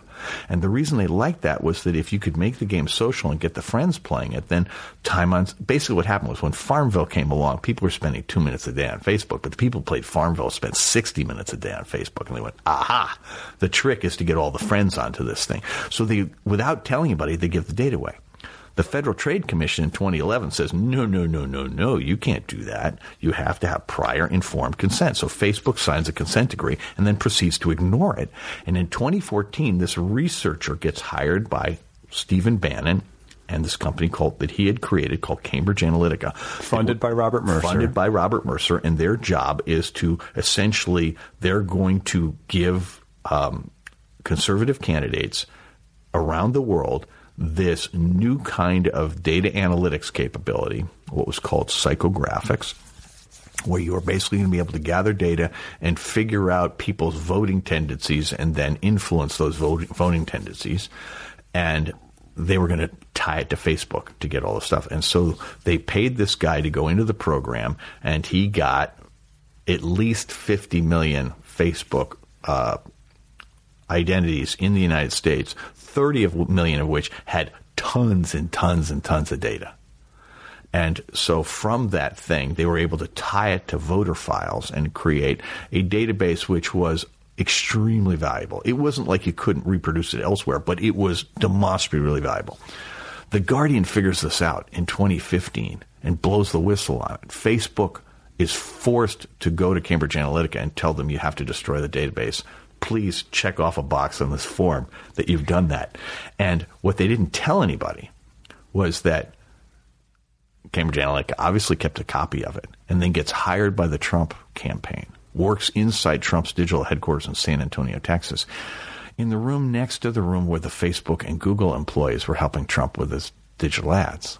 Yeah, they had like embedded Facebook employees in their Yeah. campaign who were Yeah. helping them Yeah. do it. The Clinton administration chose not to take embedded people for a variety of reasons, right? You know, and uh, I think the morality of putting people in these campaigns is extremely dubious. It happened under the Obama administration. I think it was a mistake then, and I think it was a mistake again in 2016. And you make this point in the book, and I think it's worth underscoring that the Obama campaign also used uh, Facebook data to target voters. There was Well, a, they also they also they also harvested friend data, but they were honest about it. They- Right, that's the did- distinction. well, no, there are two distinctions. They did that, and they also used the thing to tur- increase turnout.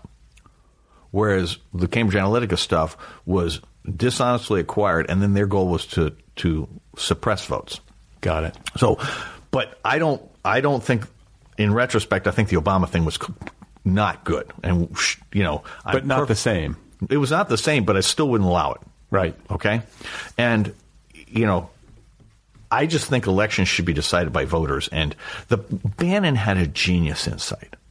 And again, we didn't have this at the time. This is what we figured out afterwards is that his genius insight was that Facebook data and Cambridge Analytica stuff would allow you to invert the campaign business from persuading people that they should vote for you because of X, Y, or Z, you know, whatever it is you believe, to identifying inside every single voter their emotional weak spot, and then using that to either activate them as a voter or discourage them from voting. And it was uh, demonstrably effective on the voter suppression.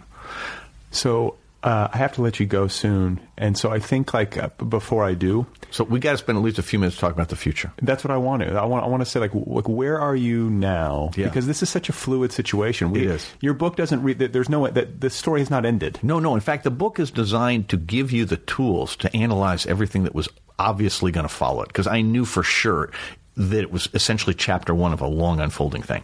So since then, we've discovered a bunch of things. The most important thing we've discovered is that this is a problem with a business model and a culture in Silicon Valley, and it extends beyond internet platforms like Google and Facebook.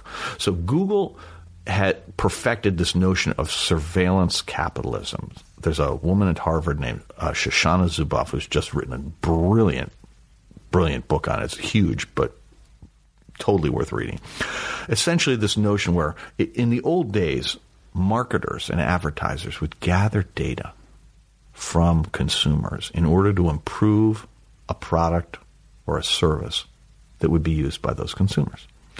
Google's giant insight was that using artificial intelligence, they could collect data from anywhere and then look for uh, for patterns in it that might be exploitable economically. And so instead of, you know, they say in traditional advertising, you know, you're not the customer, you're the product. In Google's model, you're the fuel because you're unlikely to be the beneficiary of whatever thing they create with the data they get from you because they're looking at the social value. You know, what things about you say about other people who are sort of like you.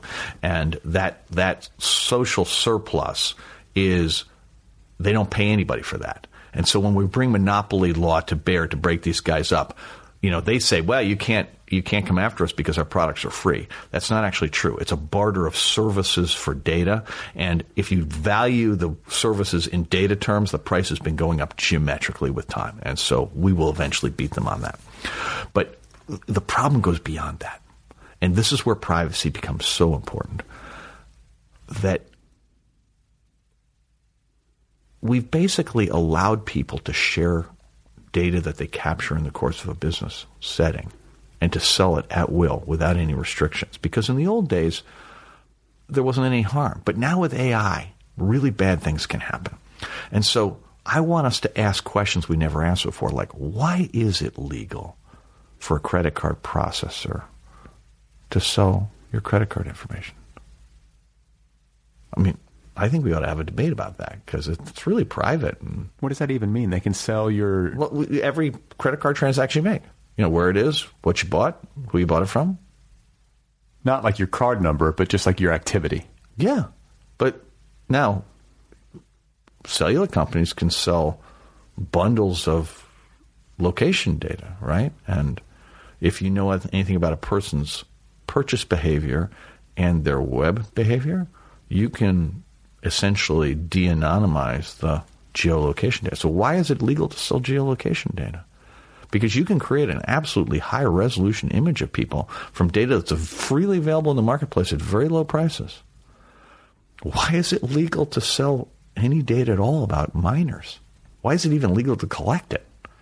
These are questions we've never asked, and I think we need to ask. And, you know, so we have to ask this about cellular companies, about credit card processors, about banks, right? I mean, all kinds of people. Social media companies. And, well, obviously social media companies, right? And then you have to look at what's going on with surveillance because, you know, if you have bought any smart device with Amazon Alexa or Google Home in it, you have to ask yourself, are you prepared for what's going to happen here? Because, I have an Alexa inside. Should I get rid of it? Well, here's the thing. Let's just talk about what it does. You have to make your own choices, right? But where is it in your house, right? Because maybe it's okay in your kitchen because you, you've got kids and you got to balance things and it's really useful. But what happens when you put it in your office? What happens when you put it in your bedroom? Remember, it's always listening. Now, Amazon tells you they're not recording, and I, I believe them today. But the temptation to record in the future will be very high. And really importantly, all these devices are made in China by companies that are currently on restricted lists for the Defense Department and the intelligence agencies. Oh, boy. So you have to worry about them hacking, and then you have to worry about other people hacking. There was a malicious hack of a of a Google security system a couple weeks ago, where a family, at least one family, was told that there was an incoming missile attack Jeez Louise. right? So you have to. These are things where we just aren't asking the right questions because we don't have the right vocabulary. We haven't thought through how malicious this stuff is. And then AI, you've got this problem with artificial intelligence where, you know, the way they train an artificial intelligence is they take data from the real world. Well, the early results of this are not inspiring. Microsoft's had problems with uh, an AI-based facial recognition system not being able to recognize women. Google had a problem not being able to recognize people of color. I mean, those are clear failures by the people who created the product, right? You know, they will sit there and say to you, "Oh, technology is value neutral," and I go, "Nonsense! It, it takes the values of people who put who create it." So if you look at these ones that are designed to look at resumes, they train it with data that's filled with biases based on gender and race. So you have to take special steps to make sure that that implicit bias is not carried over in the AI, and they didn't do that. Same thing with mortgages. So redlining, which is this practice of not giving mortgages to people of certain races or religions in certain areas, that's been carried over. And these are black boxes with no right of appeal, and they can't even tell you how they made the decisions. So we need to we need to step back. And the point I want to make to everybody is we have way more power in this than we realize. We have two kinds of power. We have the power to change our behavior. We may be addicted, but we can still alter what we do. And I'll give you an example. I avoid Google and I treat it as a game. I treat it like Frogger. I'm the frog, Google's the river, and the logs are the alternative products. And I hop across from, you know, DuckDuckGo is my my search engine. Me and- too. And, I use Safari as my browser, and I use the Microsoft productivity apps instead of instead of What, what Google email Docs. do you use? Because I, I use Exchange, but you could use Apple's Apple's uh, iCloud. Like me, like like Yeah. at me. Yeah, yeah. Any of those. It's just not Google, right? So I'm trying to avoid Google. And the key thing is to just not have everything in one place. You have to spread it out among lots of people. And here's the problem. Every once in a while I'm on the web and there's some restaurant and I inadvertently click on the map and I go into Google Maps, so I fall into the river. so my high score is two months. And I'm basically challenging everybody I meet to top my two months. Um, the hardest thing for me to avoid is Google Docs because everybody uses Google Docs. But- Right. but these guys, you can't you know you sit there and say oh roger all my data is already out there and i'm i'm okay because i don't do anything wrong. And i'm going true but not relevant. They're using this stuff to manipulate people's behavior and it may not even be you right? If you live in myanmar you know you don't have to use facebook to be dead. You just have to be a rohingya right, the hate speech can still kill you. And these things this is real stuff. And when you look at it in the context of little kids you go into a mcdonald's and you see the four teenagers around the table who aren't talking to each other. They're texting each other. I mean yeah, you know this is not good stuff. And my point here is we have to demonstrate these companies have to demonstrate safety efficacy and absence of bias before these products come out. Because the old Silicon Valley notion of, hey, just put it out there, let the customers deal with the consequences, that was okay when the products were little games or something. But it's not okay if you're touching the whole world. And it's a lot easier to do this with tech than it is with like pharmaceuticals. You don't need to take 10 years in a trial, but you do have to create standard software. It's got to be regulated. It does. It has to be deeply regulated, and but it's got to be regulated by us too, right? And so our two forms of power: we can change our behavior, and we can influence our elected representatives. They want to do something. I mean, the UK just came out with this thing where they're basically describing the employees of Facebook as digital gangsters, right? Because the, there have been no rules, and they've taken full advantage of that. And it's not just Facebook. I mean, Google does the same thing, and Instagram. I mean, you know, there's nowhere to hide in the digital environment today. So we have to regulate, but we have to regulate smart. You know, and the smart thing to do is to ask the question. There's whole categories of things like financial information or location information that maybe you just shouldn't allow to go around at all. That would solve a lot of the privacy problems. And, you know, consent in these things is a little bit like me too, right? Because, you know, they say, oh, well, you've given consent. I'm going, well, it's kind of like the consent that a studio director gets with a a young actor or actress, right? You know, that's coercive. I mean, you've got this huge investment in Facebook or Instagram or, or, or Google, and their only choice is to abandon it? I mean, that's not fair. None of that's fair. So these things are all about power, they're about privilege. And I just think that there's a lot more of us than there are of them. And we just need to get together and do this. And I wrote this book to provide, you know, a unifying thesis. And, you know, I'm not a perfect messenger for any of this stuff. I mean, I was involved, I profited from it. But I'm doing the best I can to try to fix a problem I contributed to making. And, you know, if I'm lucky, something good's going to come out of this. Well, I appreciate uh, the fact that you had the clarity, like the moral clarity, to uh, re- respond when you saw this. Because I think what happens, and you, you say this, there's a there's a great essay at the end of the book. It's like a I think it's called a bibliographical Essay, yeah. essay where you kind of go through all the different books that you read uh, that informed I'm trying to help. Pe- I'm trying to help people go through the same journey if they want to. Right, I, and I appreciate that because I always wonder these things. I mean, I know you know, um, but you talk about advising on the show Silicon Valley, Yeah. and you talk about it's Mike Judge, Yeah. and how he there's like a basic philosophy that Well, is he- guiding. So the, he invites. I got to tell the story because it Yeah. is funny. So he invites me to dinner after season one. So Mike Judge had worked in Silicon Valley in the late seventies at Lockheed, and so he had he had truly experienced the Apollo era. And so he had a good vibe. So he could get through season one. Plus, the actors, I think all but one of them grew up in Silicon Valley. So they'd all gone to school with people who were doing this stuff. So they were in the vibe. This was a really well crafted show. I get invited to dinner. It's like Mike, his his showrunner Alec Berg, and and like three writers and me. And I'm going, I'm sorry, I need you to explain to me what you're trying to do here. And he goes, Look, Silicon Valley is in this titanic struggle between two value systems the hippie value system of people like Steve Jobs, and the libertarian value system of people like Peter Thiel from PayPal. I literally face palmed. Only time I'd ever done in my life at that point. I'm going, that's genius. That's exactly what it feels like, right? And then I look around and I go, oh, Pied Piper, they're the hippies, and Hooli are the libertarians, and everybody's nodding. Why am I here? Oh, you can't find any other hippies. And they go, they're all nodding. And I'm going, oh, so I'm going to be the, the hippie advisor? They're all nodding. And every year since then, I've, the dinner has included both the, me and the libertarian advisors. There are always at least three of them. There's so many more of them now because they've won, right? a- Just like Hooli always wins at the end of the season. Well, right? that's the thing, though, is that I, it's a very simple conceit, but it, I really believe it gets to something very deep, not only about Silicon Valley, but about our country. Yeah, no, that's true. And the thing is, the country's a pendulum. You know, there's this incredible thing that you should go on. Um, you know, it's, I think it's a documentary called "A Night at Madison Square Garden." So, in 1939, on on February 20th, so the 80th anniversary is coming up on uh, this week. There was a rally of the American Bund, which was the Nazis in the United States, that sold out Madison Square Garden and there is a seven minute documentary that you can watch.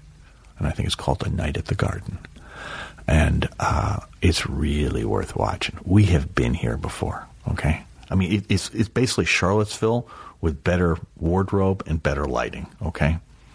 I mean, it, you know, they have this giant, giant flags, giant George Washington thing, you know, all these people you know, doing the Hitler salute, and you know, um, a young Jewish man runs up on the stage to try to disrupt it, and they literally beat the crap out of him. I mean, it's an unbelievable documentary. It's only seven minutes long, but everyone should watch it. We have faced these problems before. Okay, Teddy Roosevelt got rid of the trusts, which were the original monopolies, and he did that in 1912 and 13, and uh, we can do this. We really can, and you know there are so many good people in Congress. We just elected 40 new members who are average age, what, 40, maybe less than 40? You know, they're all digital natives. You know, we're getting smart in a hurry. There are plenty of members of the Trump administration who get that this is a problem. This is not a partisan thing. This stuff is right versus wrong, not right versus left. And, um, you know, I've worked really hard to reach across the aisle because you know, I saw it in the context of the 2016 election, but the, it shouldn't be about relitigating 2016. We have to protect the future elections because anybody can do this. These ad tools are designed to make them really easy to use, and they have targeting like you've never seen before. And it's just incredibly easy to, you know, to subvert democracy, and we shouldn't allow that. Well, I appreciate you writing this book. Um, I applaud you for uh, speaking up, and I, I wish you well. And I guess the last question is: Is David Fincher going to make a movie out of your book? I mean, I feel like this would be the perfect bookend to the Social Network. You know, this is this is only in my dreams, I think. But who knows? Let me tell you. You know, you pointed out that that that uh, my life is a series of remarkable coincidences, and uh, you know, I'm very careful not to predict the future because you never can tell what will happen. But in my dreams, right? All right. Well, it's a pleasure to meet you. Yeah. So can we just say the name of the book, just so Absolutely. I mean, I'm going to introduce it, but it's Okay. called Zucked by Roger McNamee, Waking Up to the Facebook Catastrophe, available now from Penguin Press. Roger, thanks for coming over. What a pleasure. Thanks for having me. Okay, folks, That is Roger McNamee. His book, one more time, is called Zucked Waking Up to the Facebook Catastrophe, out there from Penguin. Go get your copy, seriously. Read this thing. You can follow Roger on Twitter. His handle there is at MoonAlice. At MoonAlice. Thanks to Kill Rock Stars and the band Stereo Total, as always, for the theme song music. Thanks to Tiger in My Tank for the interstitial music. If you would like to write to me, the address is letters at otherppl.com. If you would like to support this program, you can do so at patreon.com slash otherppl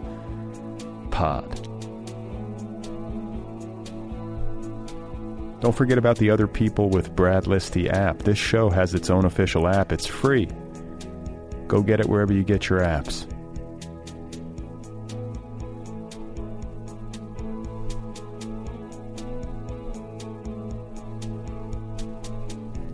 What's going on next week?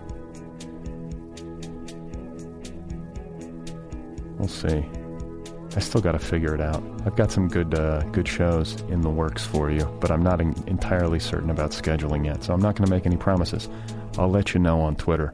Follow my show, or you can follow this podcast at other PPL on Twitter, but I'm not on Facebook. Fuck Facebook.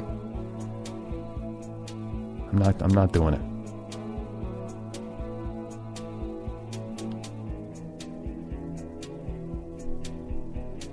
So, what else can I tell you? It's it's you know it's a disturbing message, but an important message to hear. The fact that these social media platforms have grown so powerful and can have such an impact on civil society. Something we should all be concerned about.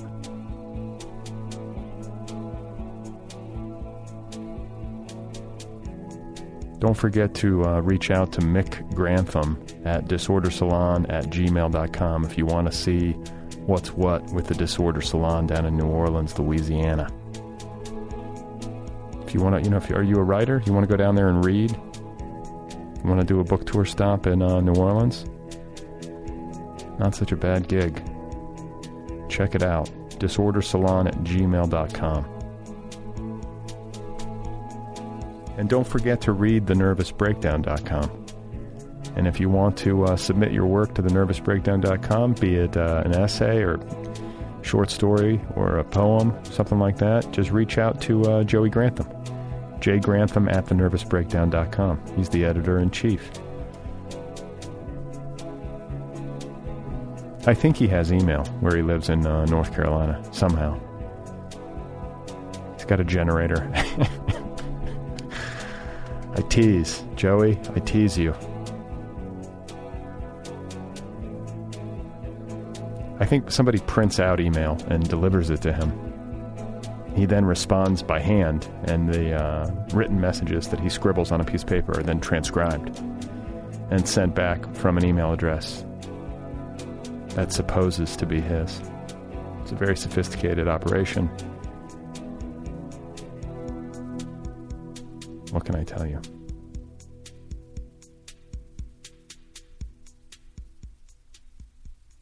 Hey, Mark Zuckerberg, what's your problem, bro?